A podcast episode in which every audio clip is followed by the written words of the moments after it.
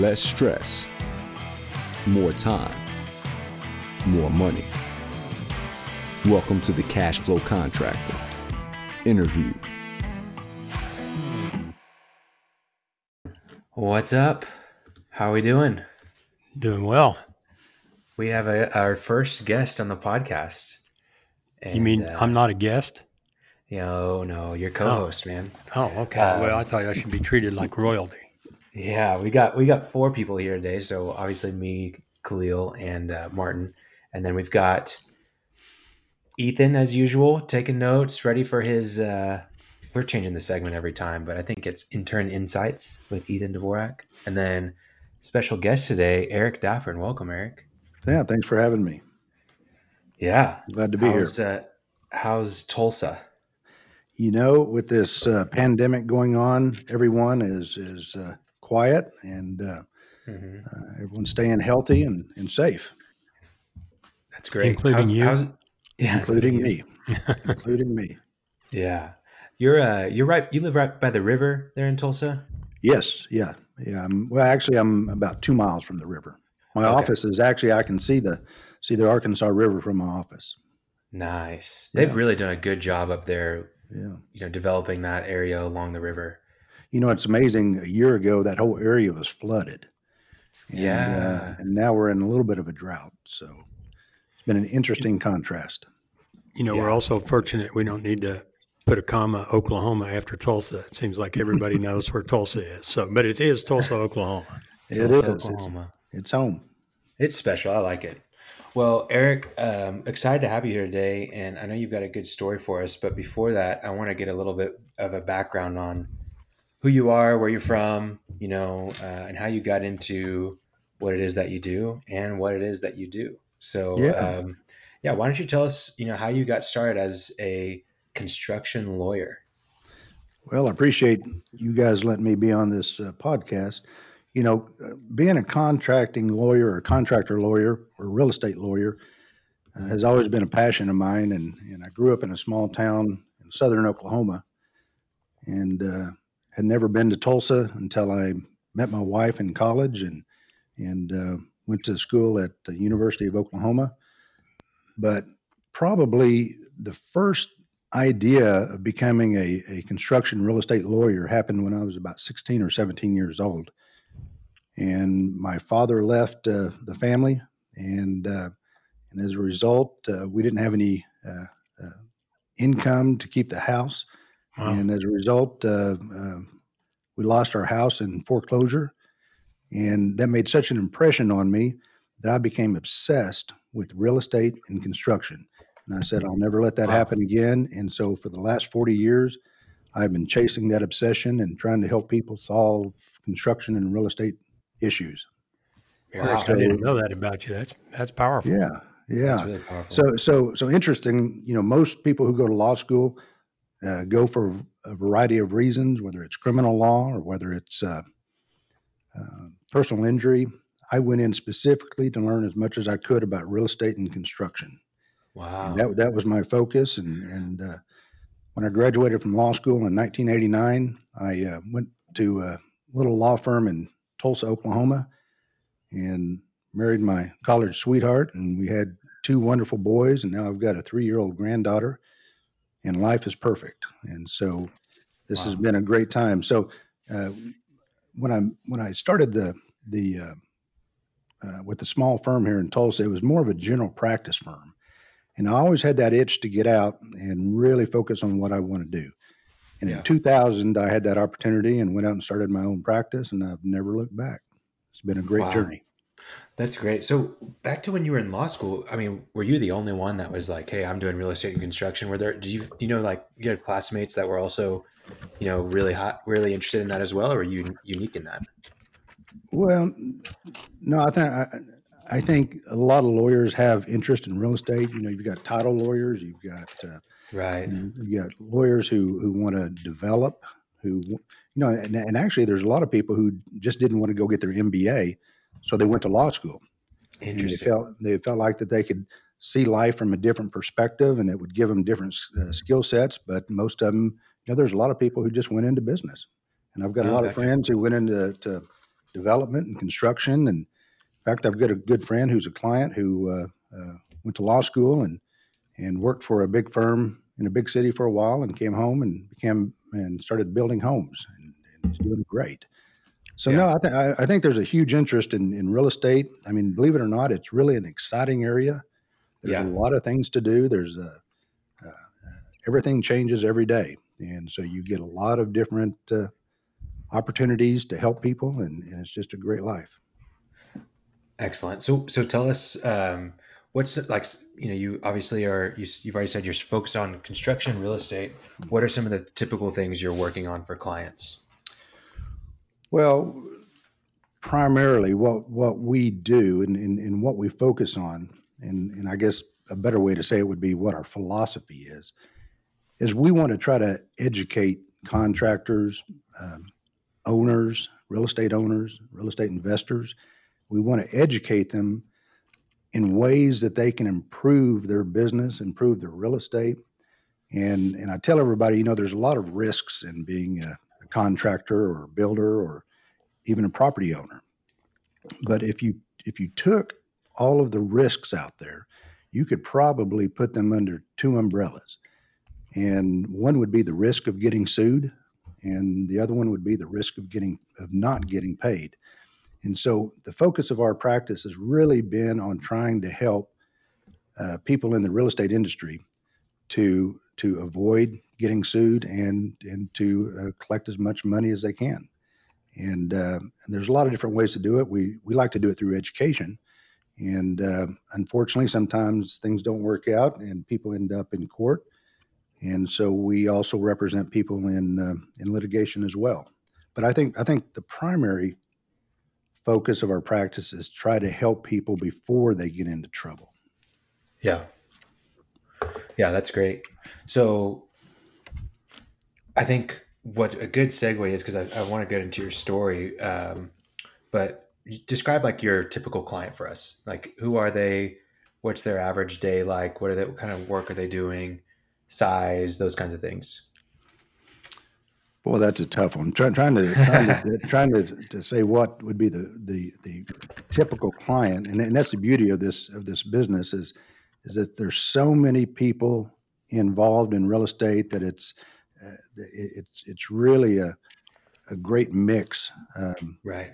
of, of clients. But I, I guess I would have to say that that the typical client would be a construction owner, uh, someone who has uh, been in the business for 20 or 30 years. Yeah. Or it may be it may, be that that young man or woman who just got out of uh, tech school who's wanting to start a new business, whether it's an electrical contractor or a plumber. Right. Um, uh, it, it can also be a, a husband and wife who's looking to buy a home.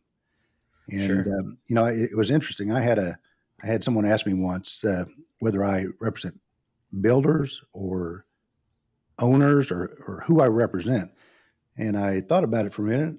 For a minute, and I said, "Well, I try to represent whoever's right." And so, so, so I, so I represent everybody. You know, we look at their situation, and we're trying to find resolution. We're trying to find solutions for them, and so it, it's uh, it's a real good mix. Okay. Good. You know. Eric, and just jumping in real quickly, uh, we're kind of talking about real estate and construction law, and the two are intertwined. Is most construction law partly related to real estate? Are they different disciplines? Well, the, ultimately, it's it's it, it involves dirt. I mean, I, Okay. You know I, I go from that perspective that that real estate and construction basically involve dirt, and, Okay. and a good friend of mine refers to himself as a dirt lawyer, and and and so ultimately, So do a lot of other people. If it's no, I'm just kidding. I'm just kidding.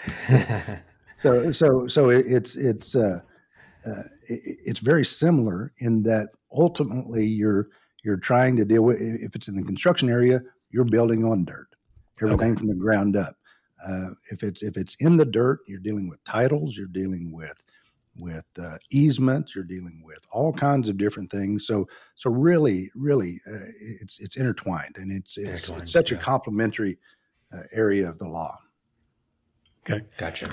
You know, just before we go real quick and do your story too, you said something earlier that uh, really resonated with me. Um, you like you try to prevent the issues, and it's true Mhm. in contracting and manufacturing, any other operational.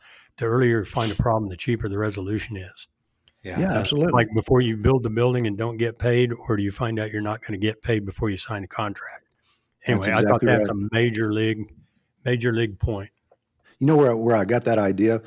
And, and Khalil, you're probably a little young for this, but Martin probably remembers this because he's closer to my age. But back in the 70s, there was a commercial by Fram Auto Filter. I don't know if you remember that. Oh, I remember But- that. Yeah, but, but orange. but one of the yeah, but one of their commercials was there was a there was a mechanic sitting there holding a uh, an oil filter, and behind him was a was an old car with a with a with a hood up, and and you could tell he was he was replacing the engine, and their tagline was, "You can either pay me now or you can pay me later," and and the idea was you can pay me five dollars for this filter to keep your car running good, or you can pay me on the backside when I have to uh, replace your engine. And so ever since then, I thought, you know what? It's really easier to keep a company healthy before they get into trouble, because once they once they get into trouble, and you have to spend a lot of money with lawyers and and go to litigation, it becomes an extremely extremely expensive proposition. It's one of the most stressful things you'll ever have to deal with. So that's the reason I've, I've really focused on trying to help clients solve problems before they ever get there.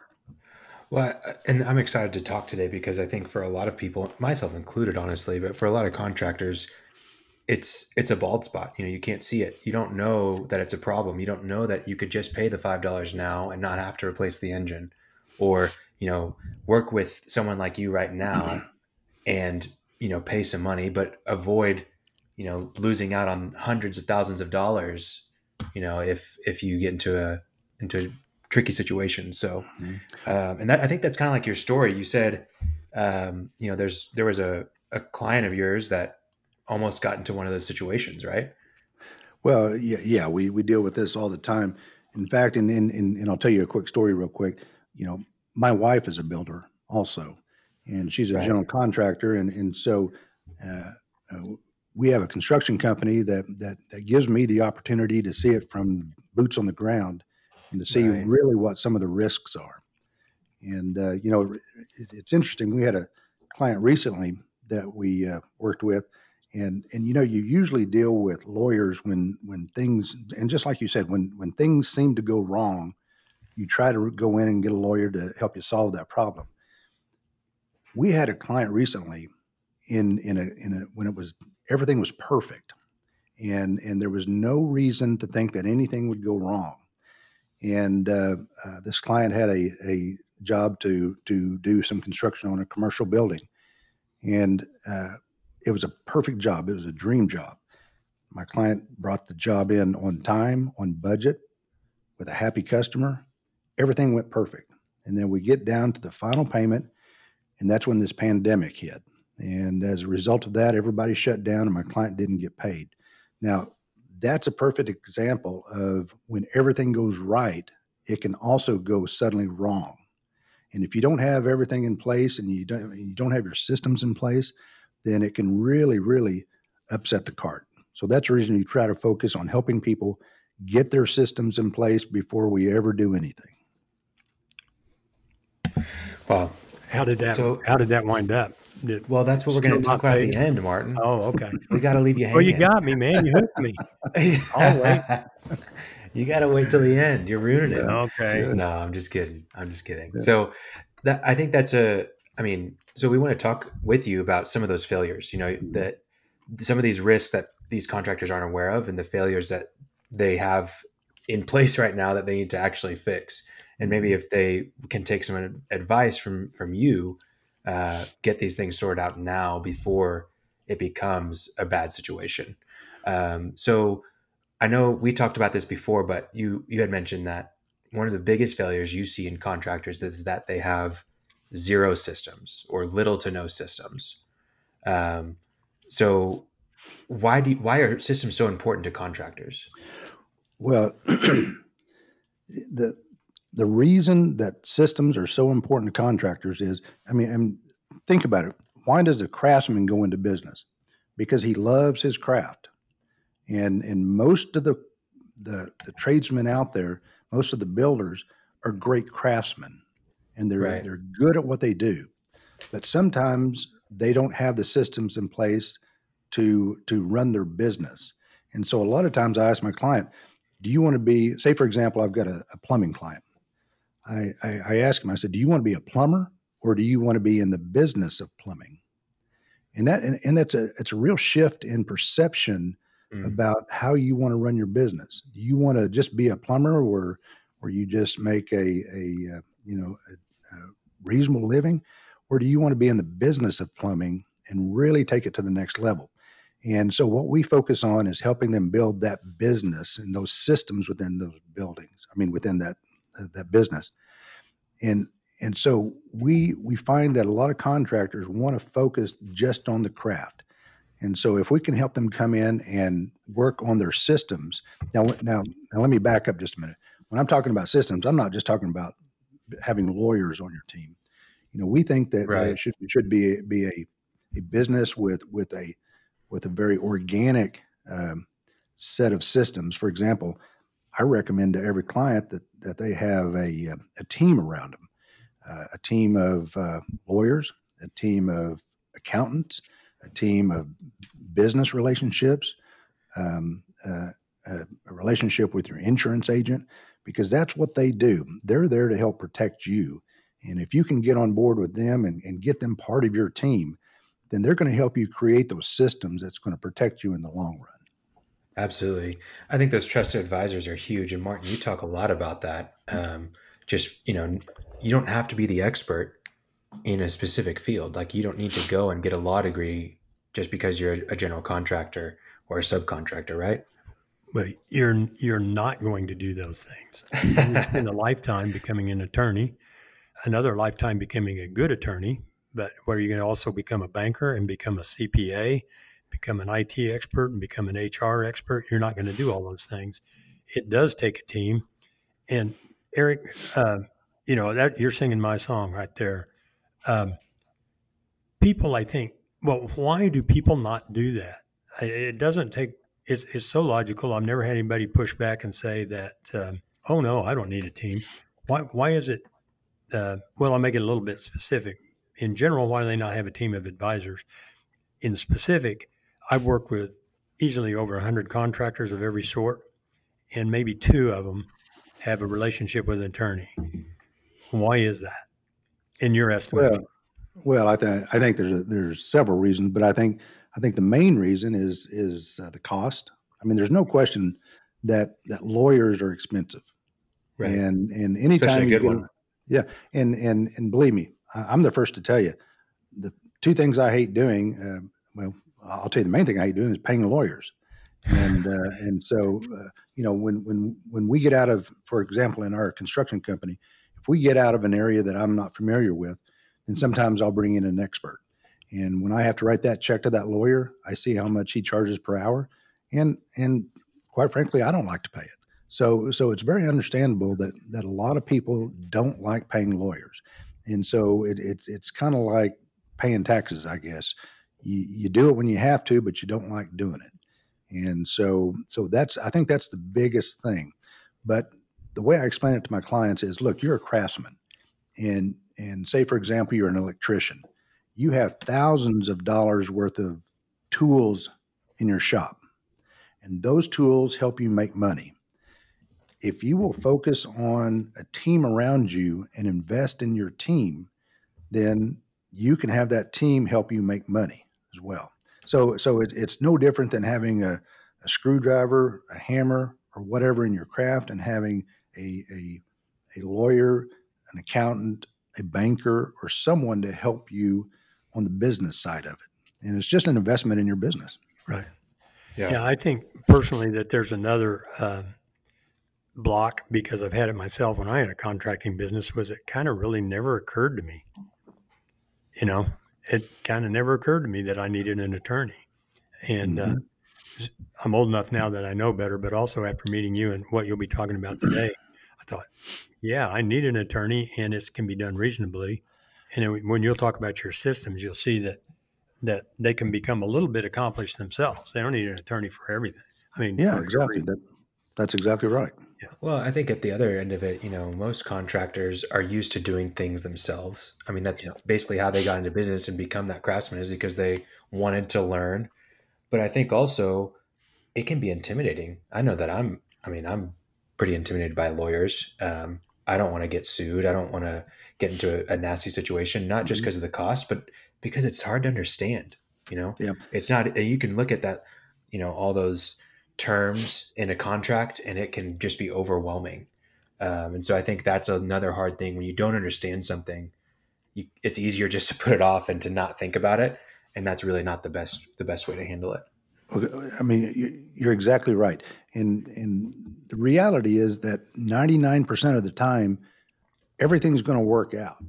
And it's that one, that's that one time where you get into a bind and you get pulled into a lawsuit and you spend a, you know, hundreds of thousands of dollars trying to get out of this lawsuit that that can really uh, have a major impact on your business. And so, so I think that's another reason that most people don't use lawyers is simply because uh, they just don't need one most of the time. I'll be honest with you.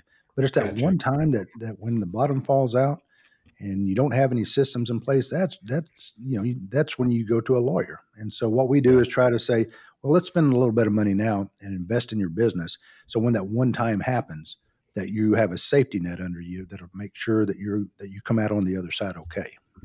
Right. You know, Eric, So- you, uh, oh, Okay. go ahead, Khalil. No, go ahead. Go ahead. Go ahead. I was going to say you you we've been kind of talking in general. Uh, you mentioned two major risks: uh, not getting paid and getting sued. Yeah, I, I got that right? Right. That's exactly right. Can you? I mean, how do you approach that with a new client? Maybe they don't have a problem, uh, but they're bidding a big contract, something new. They come to you and say, uh, "I need to pay attention to the law, the legal side of my business." How? What would you talk to a new client about? I mean, if they didn't come in with a lawsuit, just they're they're starting to worry about it. They've got some assets. They're starting to think about it. What do you What do you talk to them about?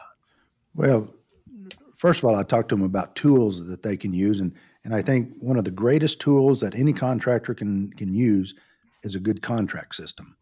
And and one of the best ways to make sure you get paid and stay out of court is to have that ironclad contract put together that both sides understand and both both sides agree to, and that both sides understand that there's no ambiguities.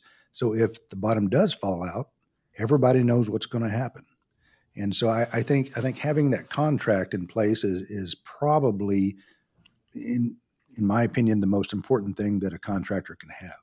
Okay, you And said so- contract system. Right. What- And, and and what I mean by that, uh, Martin, is is you know, of course, it depends if you're a general contractor, and whether you're a supplier, whether you're a subcontractor, because you have to understand, everyone in in construction plays a role, and and a contractor plays one role because he has a contract directly with the owner. Subcontractor has a different role because he doesn't have a contract with the owner, but his contract is with the gen- general contractor. You may have sub tier subcontractors. Then you have suppliers who have different contracts with different people. And so you've got multiple roles that you have to protect.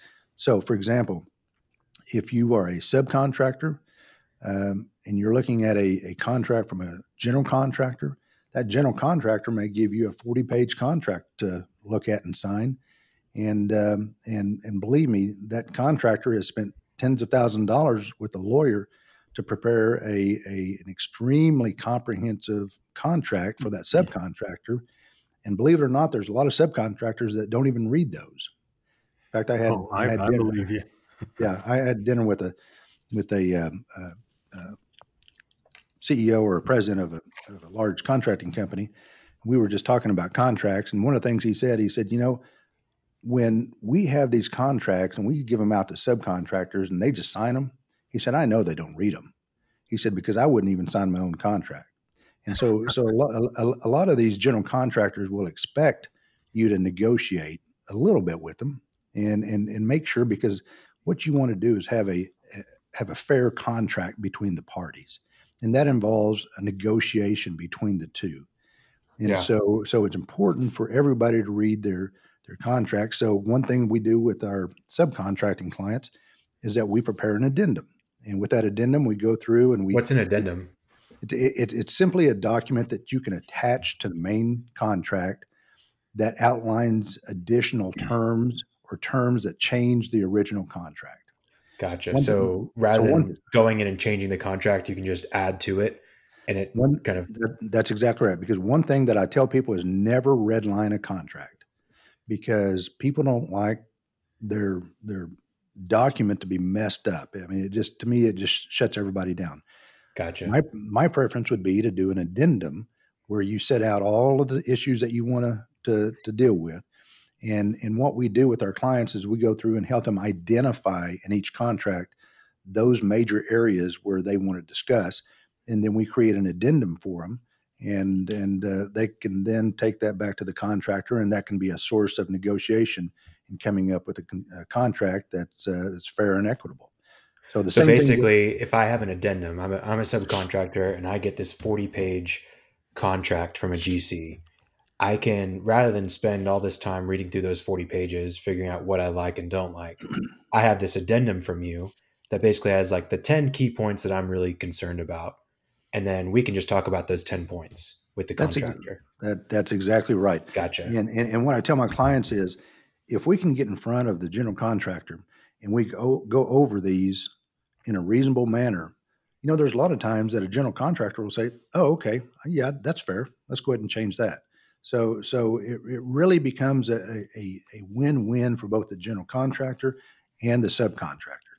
Now, for example, if we represent a contractor, I'm going to be the one that writes the 40, 40 page contract okay? So and so so so my con- my general contracting clients have a different interest in protecting different interest in their business.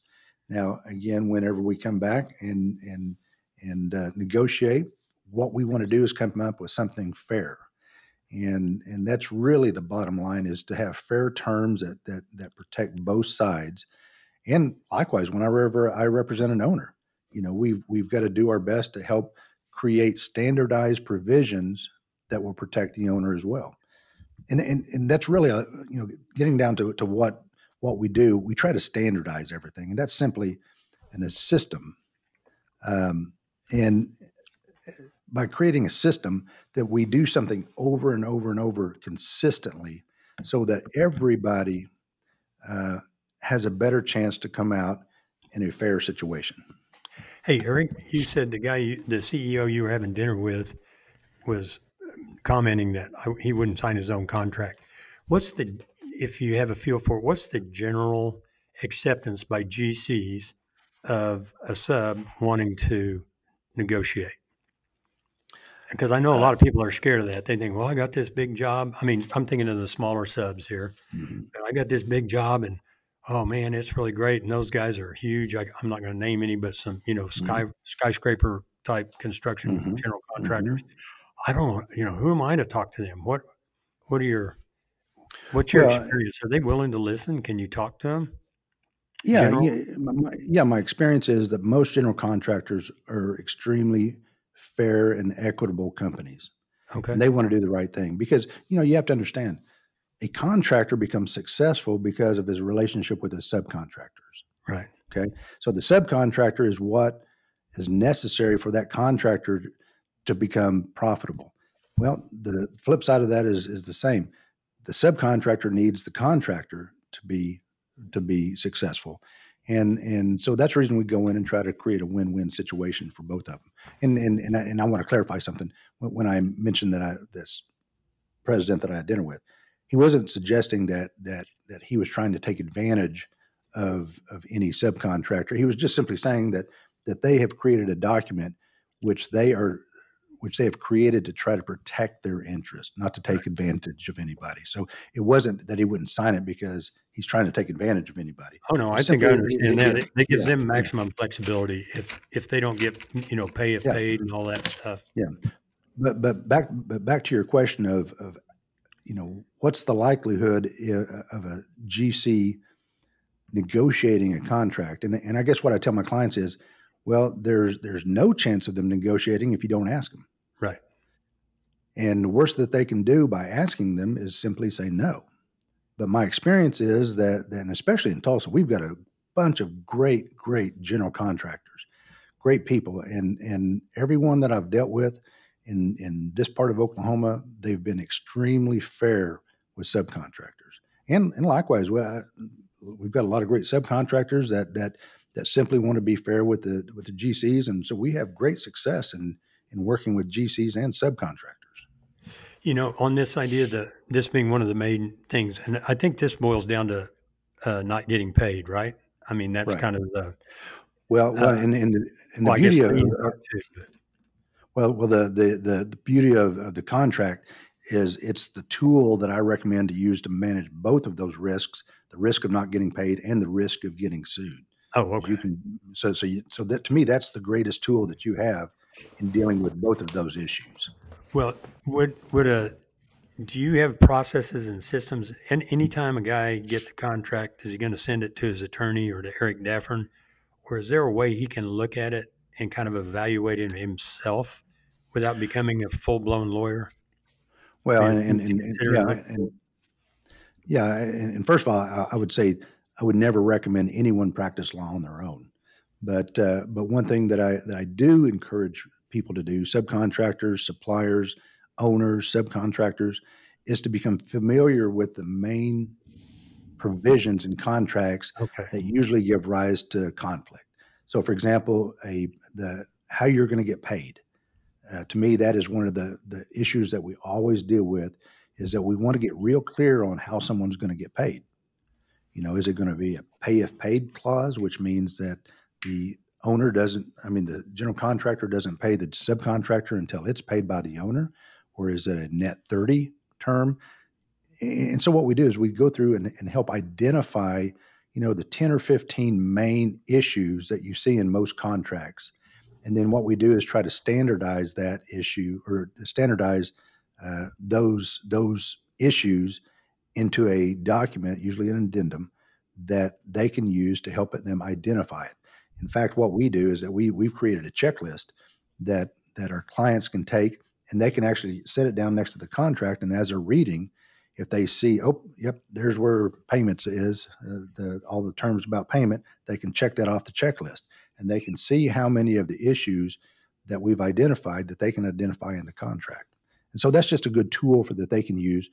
Um, uh, you know, in, I, in- I don't in- think I've ever seen anything like that. that I mean, I think that's brilliant.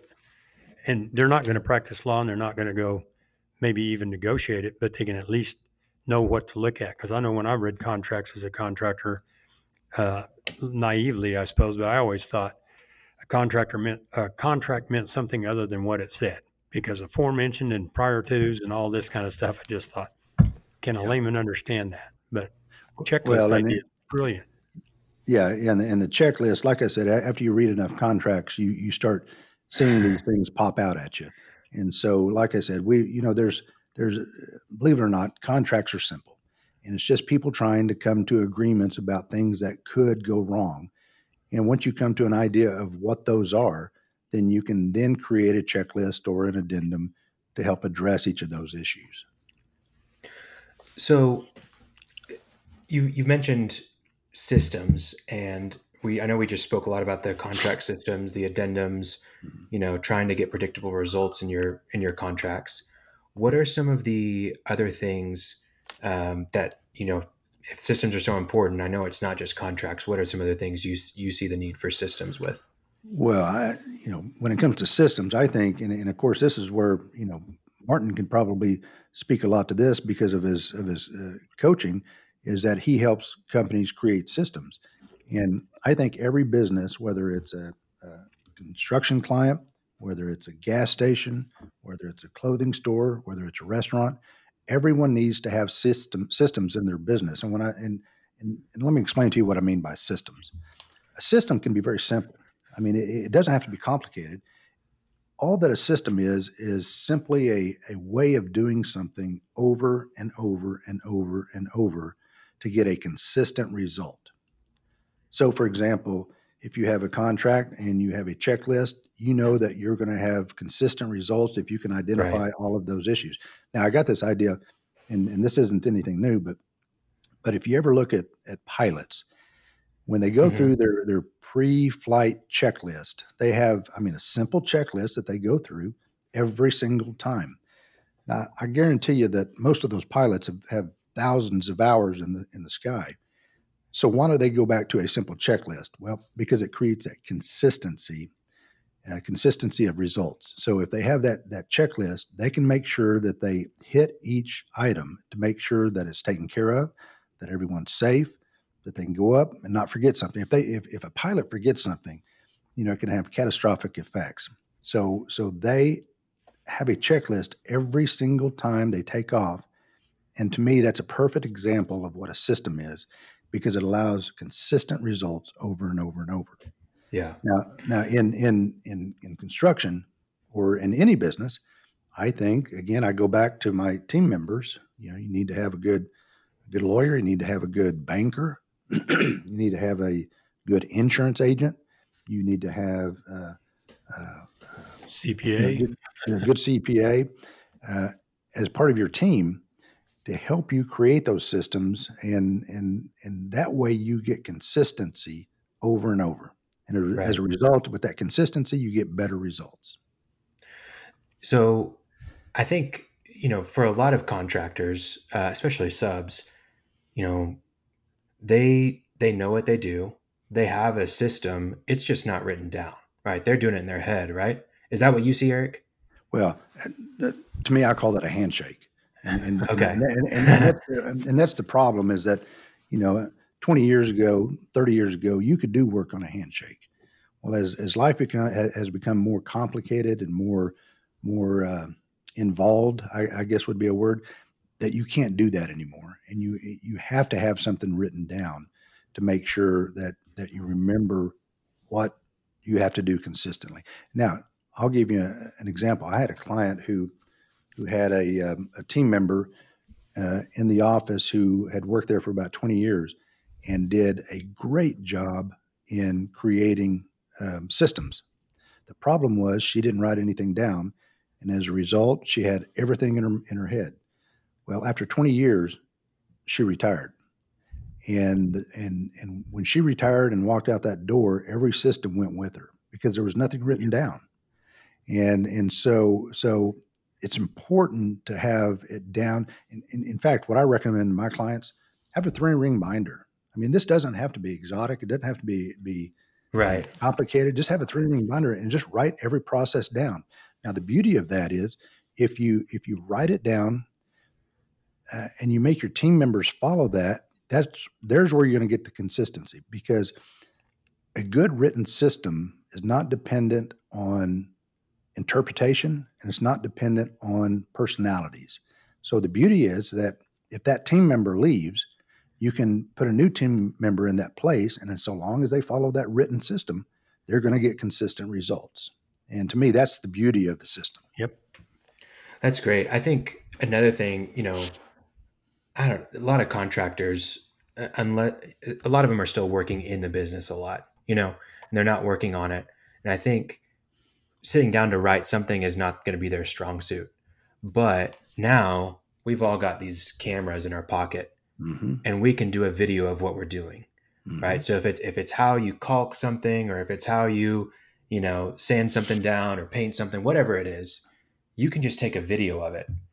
And then you can put that in a google drive you can share it on a shared folder whatever it is and then have someone in the office write it down. Have someone else do it for you because you know i know that for some people that's daunting. I'm not going to sit down and get a three ring binder and do all this stuff but you can just you can take the video and do the training that way and then have someone write it out I Um, mean, and, and you're exactly right. I've got a client who is a, um, a, a brick mason, and what he does, you know, and, and and when you put brick up on a wall, you have these brick ties that are attached to the wall that you put in between the bricks to make sure that the bricks stay up against the wall and don't fall Right. over. And the problem is, is if if if they fail to put those brick ties up, then that then that uh, uh, brick wall can fall over. So my client, what he does is whenever they they put these brick ties up on the wall, before they put the brick up, he'll take his phone out and he'll shoot a couple pictures, drop drop it down into a file, and then forget about it. So if a client or a customer ever comes in and says, well, "Wait a minute, we're having cracks here, and it may be because you didn't put brick ties up," he said, "Nope, my system is that I take pictures of everything, and here's the picture of your wall, and here's all the brick ties. And that's a beautiful system because it's simple and he can use technology. And, it, and you're right, it doesn't have to be written. But when I say it has to be written, written down, I mean, it has to be documented some way. Right, sure absolutely. Consistency. Well, I think there's value in the written aspect too. Eventually, I think it does need to be in some sort of manual format that's Mhm. really easy to follow through. And we we talked about this before, Martin, but it adds value to your business too, right? Um, when you go to sell your business, if you have systems, you're a lot more valuable than if you don't, right? Well, I describe it as a system dependent business rather than a people dependent business, which is what you said, Eric. But if you ever want to sell your business, uh, the presumption is you're leaving. And if it's all in your head, your business is worth, and I could give you stories on that. I won't do it today, but it costs people millions of dollars for lack of systems. Yeah. So, well, Eric, you know, uh, that master contract, the checklist, I mean, is, is exactly a perfect example of a system hmm right? I mean, that is a system. Follow this. Might be nuance to it to get better and so on. But is there another one that that in, in construction law that makes a kind of a easily described system? You know, what, uh, another system that that's extremely valuable uh, for contractors is a mechanic lien system, and and the reason that becomes What's a what's a mechanic lien?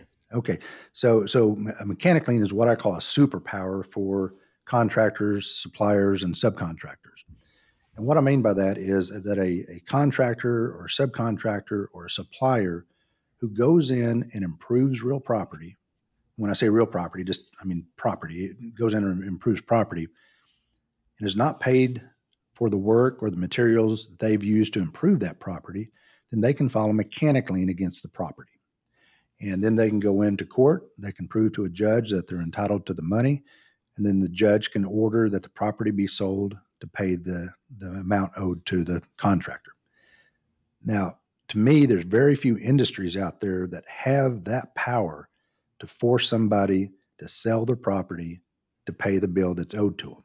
And that's the reason I call it a superpower. So that, that's really what a mechanic lien is. So what we do is that we create mechanic lien systems around that right that, that a contractor or subcontractor or a supplier has. And we systemize it, we write it down, and we help them understand uh, uh, what the process is to go through there. And, and in Oklahoma, it's, it's extremely simple compared to some other states, but yet it's complicated in that it's, it's, it has a lot of rules that you have to follow. And so what we try to do again is to create a system that creates consistency over time so that they can make sure that they can collect their money. Yeah, and there's uh, one of those rules is timing, right? So you can Oh, miss your date, you can realize you're not going to get paid, and it's three days late, and you're out of luck. Absolutely, yeah. So, so, so, uh, and I'll just give you an example. For in in our system, which we've used for years, you know, consists of five simple parts. And number one is to determine whether you're entitled to a mechanic lien, because not all people are entitled to mechanic liens. You have to determine and make sure that your work is lienable. Uh, Number two, you have to uh, you have to uh, get the accurate and relevant information. For example, when was the last day of work? Because you're right, you have a certain time limit, and the time limits are different from from a contractor and a subcontractor. So you have to make sure you get the relevant information and accurate information. Then you have to fill out the pre-lien notices if it's if it's applicable, and and we won't get into that right now. But but then then you have to prepare the lien statements, and you have to file it in the correct location, and then you have to file your your lawsuit within a certain time after that. So so while Oklahoma has a simple system, it does have rules that you need to follow, and you can systemize that and assign a team member to make sure that that system is followed. And by having one team member, you have someone to hold accountable if it's not done correctly. Yeah, I can see that being an issue if you're not one if you don't know whose responsibility it is and it's kind of just a general thing that you do, then someone's gonna think, Oh, well they did it, and then the other person's saying, Well, they did it. Yep. But That's exactly Yeah. right. Well, you know, you mentioned something because you said in Oklahoma, and we're all sitting in Oklahoma at this time. Are there mechanic liens in every state? Yeah, all United 50 States? states have mechanic, uh, mechanic lien laws. That's correct. Okay, but the And- and- exact procedures might be different. But the fact that you can create a system and track them and not miss dates and put things on calendars, uh, you can Absolutely. do that everywhere. Absolutely. Absolutely. yeah, so that that's really important. So the normal contractor, like how, how many, what percentage of contractors do you think are, you know, up to date on their mechanic lien systems? If you had to guess. If he doesn't guess, oh, I gosh. will. yeah, yeah. I mean that, that that's that's that's such a tough question. I know that that any contractor that steps through our door, that's one of the first questions we ask them is, "Do you have a mechanic lien system?" And what's the answer? Well, and most of them will say yes, but that mechanic lien system may be that they just remember on the on the 89th day to file that subcontractor's mechanic lien, uh, and they have to do it by the 90th day. So, so a lot of them are not not uh, real um, detailed. So one of the things, and again, it's all about systems. So what we did is Right. we created a survey that they can um, take a simple survey. We have it on our website, and I encourage them to go over and just it's free to go over and and and, and take a look at this at this survey and fill it out, and they can see where gaps are in their serv in, in their mechanic lien system. And so whenever we have a client come in and, and we start talking about mechanic liens and it's a new client, we'll we'll have them take this survey and and fill it out, and that helps us identify where the gaps are in their mechanic lien system, and then we can help them fill that gap and create a better safety net. Gotcha. Gotcha. Um, okay, so we've talked about contract systems. We talked about systems in general, uh, mechanic lien systems. You mentioned uh, accountants. I mean, Martin, you're big on bookkeeping systems, and that Eric, that's something that you help people at least become aware of, right?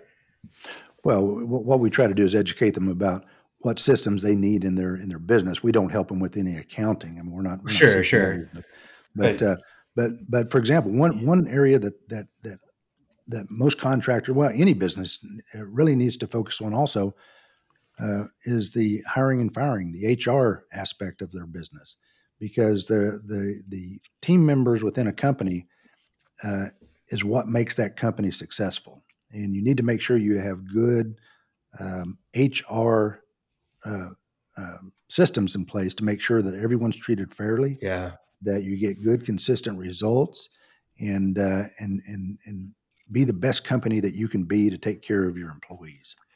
So that's it. So, so I always recommend that a that a You know, to that- business.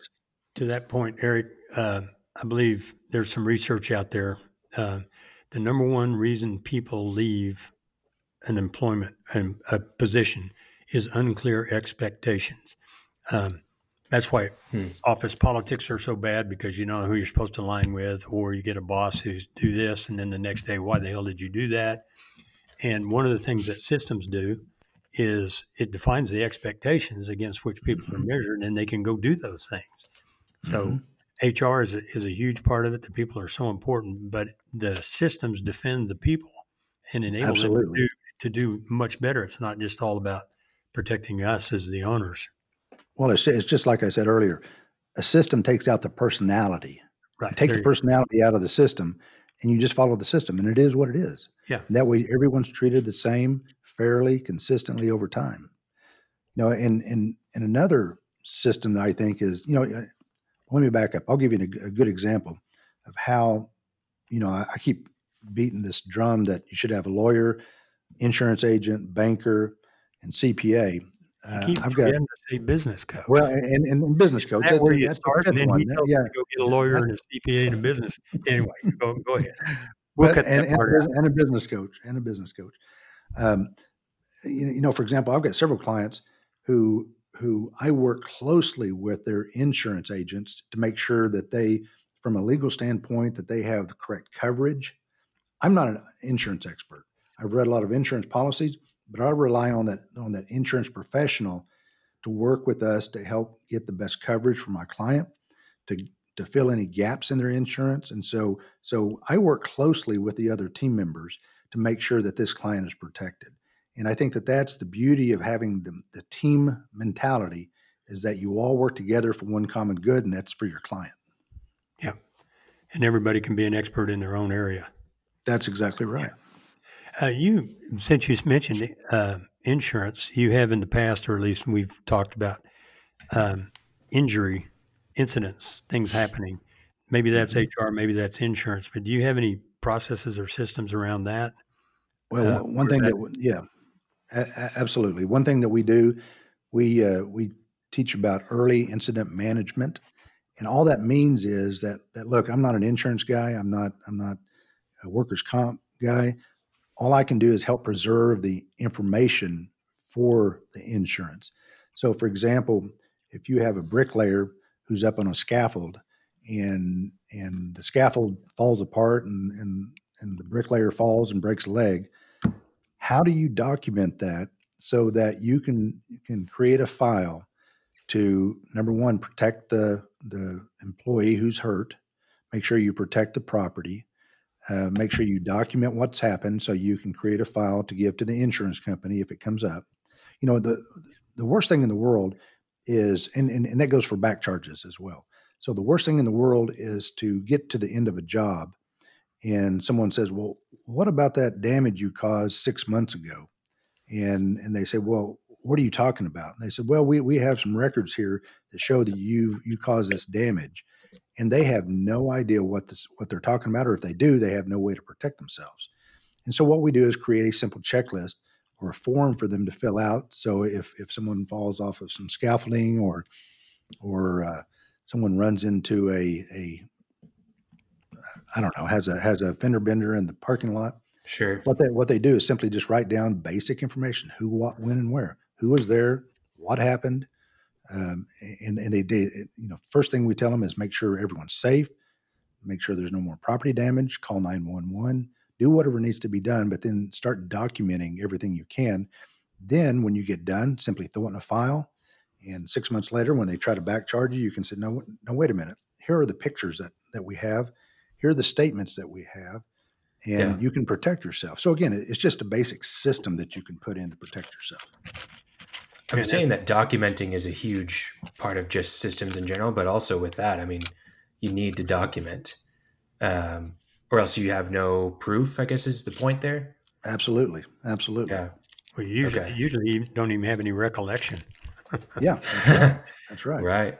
And and, Yeah. and you'd be and you'd be surprised how many times a client is contacted by an insurance company a year and a half after an incident, and they didn't even know about it because the people at, at the office were never told that that something happened on a job site.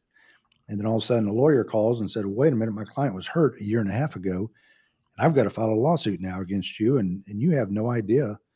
Uh, even what happened, and so you've got to you, Yeah. you got to step up and, and take care of your business. Well, I think, I think that, um, you know, the whenever you're you've talked about this building a team a lot, building systems, and I think that for a lot of contractors, they just you have to come into the realization that you're not going to be the expert at everything. You have to hire and and trust other people, um, and it's going to make you better. And then you've got to basically do the same thing for other people. What you're an expert at, create those systems for yourself to let other people do it. That's the only way that you're going to be what we've been calling the cash flow contractor. Have less stress, more time, more money. Um, you know and and Cleo, the, the beauty is that there's never been a time in history where there has been more opportunities for education i mean with Yeah. technology you can get online and you can get all kinds of, of education you can get people who can help you build systems i know that i've uh, i've talked to martin numerous times and and he has helped a ton of uh, contractors build systems within their company and has helped educate them. And I just think that there's so many opportunities that there's not a reason why not to do it. I mean, there's just no reason not to do it because there, there's just too many opportunities of people out there to help you create systems and help you grow your business. Right. Well, I'm sure a lot of contractors, and I've even had this thought in the past as a business owner, uh, but they say, you know what, I can't afford an attorney right now. Um, I'm sure your response to that is you can't afford not to have an attorney right now. Mhm. Um, so I, I, what? I just I, just think about that Fram commercial. You can pay me now or you can pay me Yeah. later. Right, right. It's exactly right. So what? I mean, if I'm a contractor, I'm, I'm a subcontractor, and I am pretty small. I'm, I'm not sure that I can afford an attorney. How much should I try to budget for an attorney to get started, even if it's on the smallest basis to start? Well, I, to a certain extent, give me a range. Yeah, I mean, I mean that that's that's a difficult question to answer, but I think it's a great question because I think every time that you go in and visit with a lawyer, you should have a conversation with that lawyer about how much do you charge an hour. Uh, with this fact pattern, what do you anticipate would be a budget for it? Now, Yeah. a lawyer a lawyer can't guarantee results, and and oftentimes, unless he's a flat fee attorney, can't guarantee how much time a certain issue can can last or take to get resolved. But those are fair questions, and and I think that that that clients, uh, contractors, business people, owners, investors, they should be good consumers as well. And I think one of the things they that they should always do is question that lawyer about what your what your credentials. Do you have any experience in this area? Uh, did you know how many cases have you tried? How long have you been practicing? Do you have any bar complaints against you? Um, what do you think the the budget will be on this matter? How much do you charge per hour? These are all very valid questions, and I think that they should be asked on that first initial consultation. You so know, what's that was a really- a Go ahead, Kyle. what's I mean, if, if we're gonna ask those questions, what what should what should you look for in a good construction attorney? What are the you know key things that you're like, okay, that's that's good, or no, that's not good. Like I'm assuming if they have no cases uh, on that kind of matter that you're looking into, probably not a best hire. Well, you know, you know, and and like I said before, construction cases come in all sizes and shapes. But I think I think the key is to find a lawyer who has some experience and has some knowledge about basic construction. Now, I- I, know I, I know in Oklahoma City and Norman and, and and surrounding areas and Tulsa, we've got a lot of great construction attorneys uh, who have knowledge about about construction issues. So, for example, uh, there's a process called mediation. And if we get into a dispute with someone, a lot of times in our contracts, we'll say, well, we have to go to mediation before we go to a lawsuit, which mi- simply means you go and sit down with a third party. It's not binding. And that, that third party facilitator tries to bring the parties together to get a resolution. So Kind of like a kindergarten teacher with the two people when they're in that's fight. exactly right. Yeah, yeah, that's Gotcha. right. So, so whenever whenever I look for a mediator, I try to find someone who has construction experience, who's tried construction defect cases, who's uh, tried to foreclose a mechanic lien, who's filed mechanic liens. So I, I always try to find someone who has experience in the construction industry. I think that's extremely important because, you know, practicing law is just like probably being a doctor. You have surgeons and you have internists, you have you know all kinds of different doctors that that stay within their lane and they don't get out and, and do other things well you have lawyers the same way Yeah. you have lawyers who who are estate planners you have lawyers who are personal injury lawyers you have uh, uh, you know all kinds of lawyers so so make sure you find a lawyer who has experience in construction or real Right. estate Just like you don't want to, you know, find a a painting contractor and ask them to build you a house. that's exactly right Um, yeah You you want to get with a GC for something like that. right Your Right. uh, questionnaire, um, would that give any indication uh, of questions that they might ask an attorney when they walked in? The questionnaire that, or the, the form that you have on your website?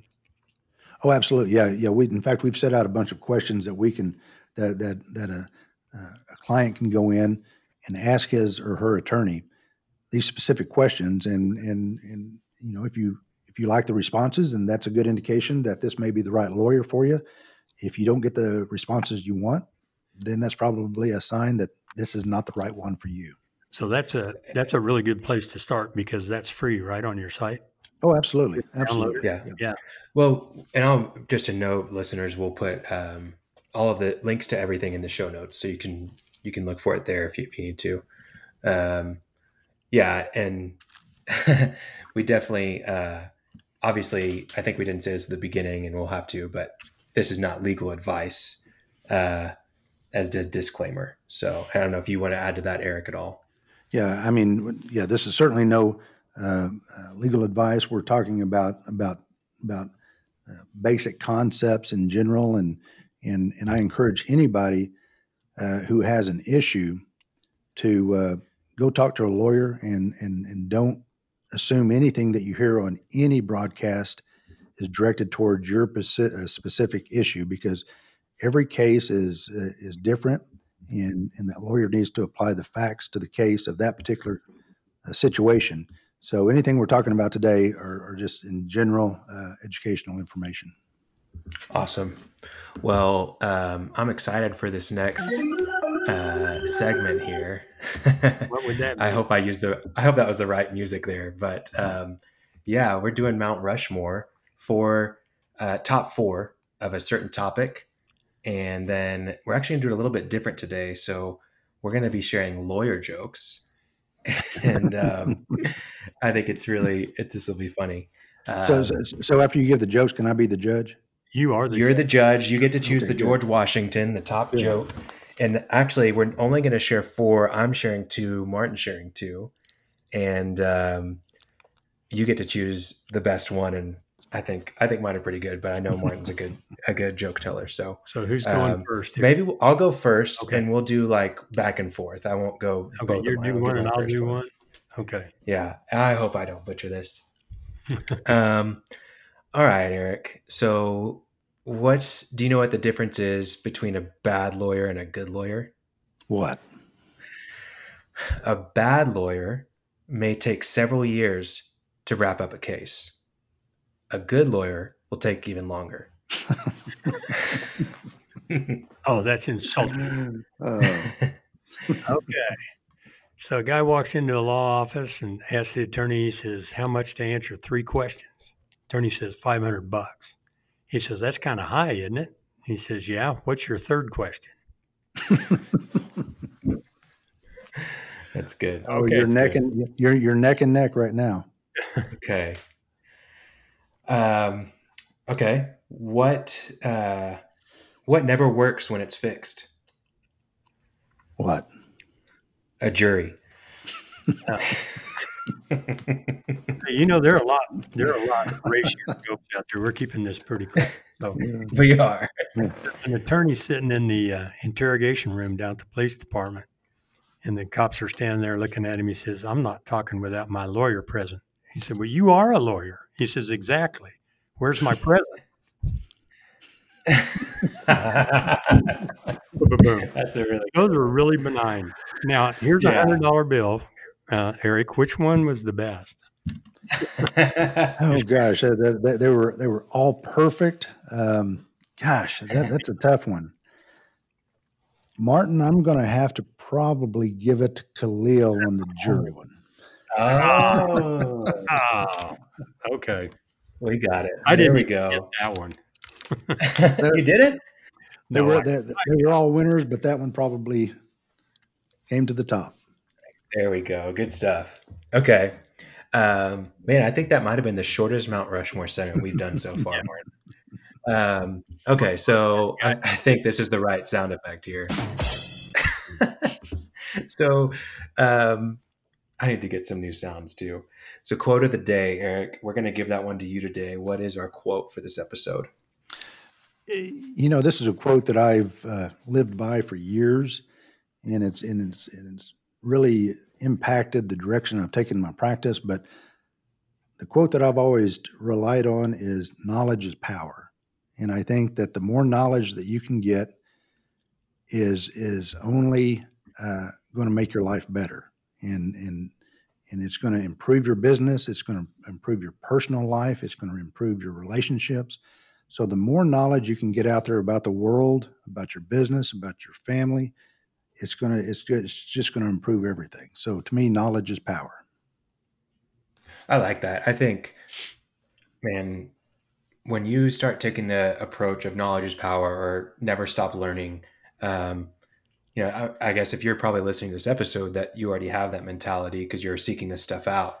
But man, it it really does change things. It changes your perspective on the world, gives you more humility because you realize how little you know, and I mean, you, it just changes how your perspective on the world, and um, you just have to keep on learning. And then I think with that, understand that you're not going to be the expert in everything, um, and take on the approach of asking questions to other people that are experts and trying to learn from them. Um, so I, I agree, it's power, and it's um, it's the best way to live. I agree. Yeah, first level Uh, of knowledge is to know that you don't know. Boom, boom. Mhm. I mean, it is. Yeah. That's exactly Yeah. right. And admitting that you don't know, right? Yeah. I mean, I, yeah, 100%. I mean, because a lot of the, I mean, we just talked about the systems and and having those trusted advisors. I mean, that's really where it starts. Otherwise, you're just thinking that you're the you're the expert in everything, and you're just going to keep going, and nothing bad's going to happen. And you're doing it the best way possible. It's just not true. Well, and, and, and you really have two choices in life. You have the choice of doing nothing, or you have the choice of doing something. And and I think that the choice of doing nothing is a risky way to live. You you should always move forward, and just like I think Martin just said, you should always question, ask questions, seek answers, and I think that uh, that that's the path I choose. Yeah. Yeah. And the, the Well- really the neat thing about Eric and what happened today was what I what I'm really hearing was and Ethan, I'm not taking away from you. We're going to see what you heard, but to get a checklist on mechanic liens, to get a checklist to just look at and get a first read on contracts, to get a checklist for incidents, that's some and to download your form so that you can get an idea of where you are. You don't have to be a lawyer to do all those things. That is knowledge that that points you in the right direction.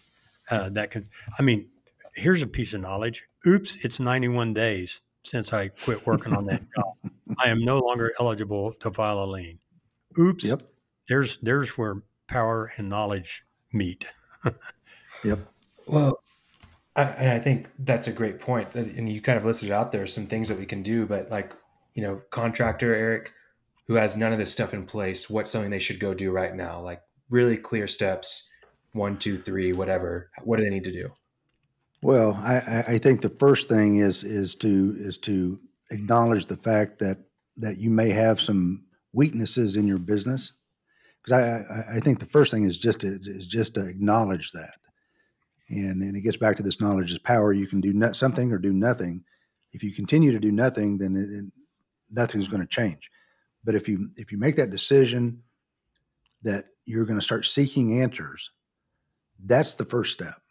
And then once you make that decision to seek answers, then reach out and start talking to some trusted advisors. Uh, I I called Martin yesterday uh, for some advice. I mean, you, you you reach out to people who who have some knowledge about something, and and believe me, there's a lot of good people out there that want to help you succeed. And so so the first step is to acknowledge that you don't know everything and that you may have some areas that you could improve. Number two, start reaching out to people and, and whether they're trusted advisors uh, you're i'm sure you already have an insurance agent. Go go sit down and have, have lunch with that insurance agent and say what do i not know? Uh, uh, what gaps are in my insurance policy that i may not know about? Go talk to your banker and say do i have my financing in place the best way that i could have it? What could i do different to improve? And where can i and where can i find out more about what i'm doing uh, call your lawyer and say, you know, here here's some risks that I think that I have in my in my company. Um, what can you do to help me evaluate and come up with a plan to fix that? So so uh, reaching out to trusted advisors, I think is is the next step. And then Yeah. the third and then the third step is to when they give you that advice, follow through with it. I mean, they want you to succeed. And and there's so many resources out there that they can point you to most of them are free. I mean, Yeah. you know, there's so many opportunities out there to, to get educated about about anything. Um, it's to the point now that that I'll give you an example. Whenever I, I can't do something, I had to repair my lawnmower the other day, and my 26 year old son said, "Dad, just look it up on YouTube."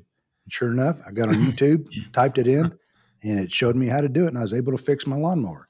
So, so there's there's information out there on everything you want to learn. So that, that pro- th- those are probably the three things that I would recommend. Well, I know Well, where I- a free one is too, right? Your form on your on your Yeah, on I your think that website. mechanic lien system survey is probably, I mean, I've seen it. It's great. It's really comprehensive and really easy. You just answer yes or no, yes or no, and then, and not sure, I guess, is another option. Yeah. But whatever you said no or not sure to, you work on those things and you take right. it to a lawyer that you work on. Um, Yeah, and it's and, not, and it's not and- rocket science. and at our website we have uh, have uh, uh, some, some little boxes you can fill in, and we'll send you a newsletter, and we'll we'll send you all the information that we have, and and and it's an ongoing thing uh, uh, that we send out. And I think it's a it's a great opportunity for for some some great knowledge that you can get for free. So I encourage everyone to go over and take a look at it. That's great. So, Martin, you had a question that almost ruined this entire episode. Yeah, I'm sorry about that. But you were curious how it worked how out did for that, that how did that contract. story work out? Yeah, where that, you uh, uh, COVID everything shut you was down. well, and then the pandemic hit. And so, So- Eric, what was maybe give a refresher because it's been a, what an hour almost Yeah. since uh, you told that story. Go ahead. Well, the main thing I want you to remember about that story is this was the perfect job. Everything went right. You know, it, it's easy to to make judgments about things when they go wrong and say, "Well, am I protected? Did I do everything right?" It's more difficult when you have a perfect job and everything goes perfect, nothing goes wrong, you don't anticipate anything to go wrong. And in this case, we got down after this perfect job and and my client was ready to get paid and they didn't get paid. Luckily, um, we had been working with this client and we were able to set up a system, a mechanic system, and he was able to determine that his work was lienable. He was able to deter- determine that uh, uh, the correct information, when the last day of work was, uh, uh, the legal description, the property owner's name, and that he was able to to uh, prepare the correct forms, and we were able to follow the um, unfortunately, I had we had to follow mechanic lien, and um, and my guess is that the that the owner realized that that we were going to get paid, and so they went ahead and wrote a check, and so we had a good result. Uh, uh, the client was still happy; they had a great, beautiful job done, and and my client was paid, and I think it was all primarily because he had a system in place where he could enforce his rights, which are these are rights given by the state of Oklahoma to my client. So so that was a good result in this situation, simply because of of a lien that he had been working on for for some quite uh, for a, for a bit of time now. I think uh, I think something that you left out there. Um, it's, I mean, you guys had everything in place so quickly and were able to get it filed so fast. You got to the front of the line, right? Well, yeah, absolutely. Yeah, I mean, and, and Because explain how that works. Like, you know, because they can have multiple people file liens against it, right? well, whenever, yeah, I mean, most of the time, and when it comes to liens, mortgages, and that sort of thing, it's a race to the courthouse. And the first one that gets there and files it has priority over everyone else. It's a little bit different when you have subcontractors; they all share pro rata uh, based on the work. But if you have a mortgage in front of you, it's important to get that lien on file quickly. Uh, the good news is that liens relate back to the first day of work, so you don't have to worry about that.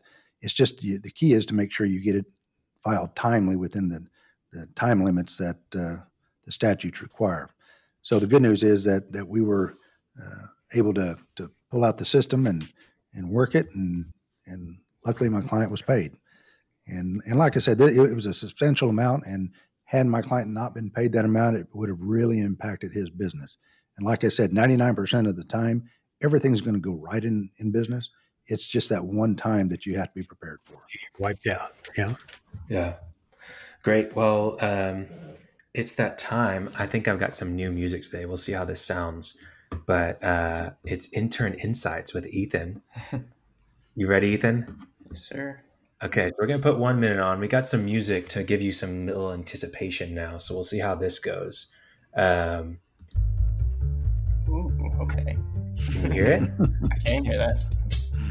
Okay. Well, um, yeah, let's go for it. Timer's on the clock. Give us a recap of everything that's happened. I'm going with the music. Okay, well, You're going with the music. Eric helps people avoid getting sued and not getting paid before it happens. Uh, he does this by teaching them systems. Uh, one of the biggest problems he sees is people don't have systems in place uh, because they don't think anything is going to go wrong. But right when something, right when they don't think something go wrong, it goes wrong. Uh, you can't just focus on your craft. You have to have systems in place that will protect you, and you have to have teams too, like accountants and lawyers and uh, business coaches uh, Yeah. document your systems, uh, and take the interpretation and personality out of your system. Um, never redline a contract. Use an addendum to negotiate a more fair contract or a win-win. Um, a mechanic lien is a superpower uh, for contractors, subcontractors, and suppliers. And I think the biggest thing was just document everything, uh, write everything down, video everything, and your systems and everything. And yeah.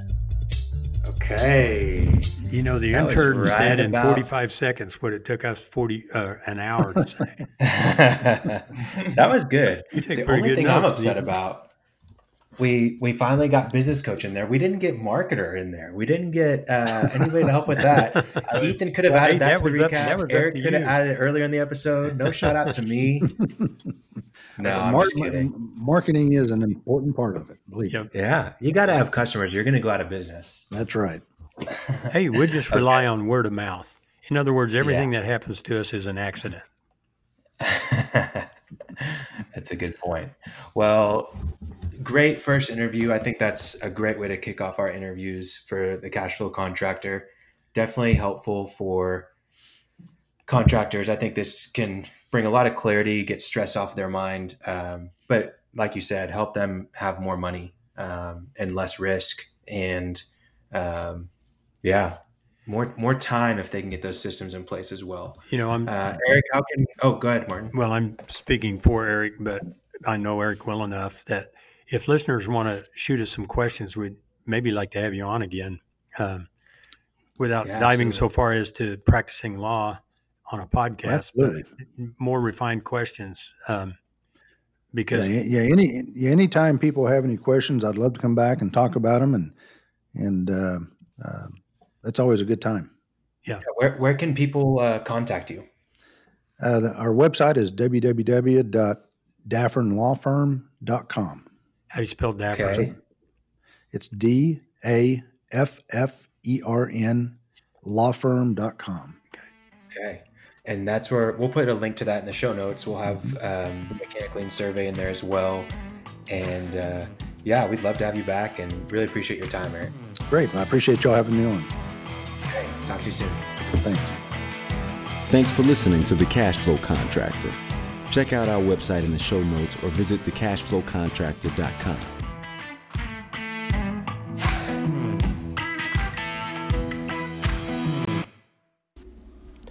What's up, cash flow contractors? Khalil here. Thank you so much for getting to the end of this episode. It means the world to us that you're listening. Uh, I've got a favor to ask. So, we are looking for contractors who would like to have a consult, a free consult with myself and with Martin um, for about 30 minutes to an hour. Uh, we'll basically just ask you questions about your business, about what it's like for you to work as a contractor, and then we will answer any of your questions specific to your business. Then we'll make that a live episode for other contractors to learn from, to engage with. Uh, and we think it's a, a great way for people to really see clear, uh, specific answers to problems that contractors have. So if that interests you at all, we're not going to share any of your information. Um, we, you don't even need to say your name on the episode. But I think we want to get some more of these episodes out there. And if you're willing to do that, we've got a link in the show notes that allows you to just submit a form for a consult. Then we'll schedule it with you and record it, and we'll put you live on on uh, the podcast. So if that interests you, please check it out in the show notes. If not, no worries. Or if you know someone else that you think would be interested in it, send it to them. That'd be great. But appreciate it. Thank you so much for joining us. And yeah, we hope that you're finding less stress, more time, and more money. Thanks.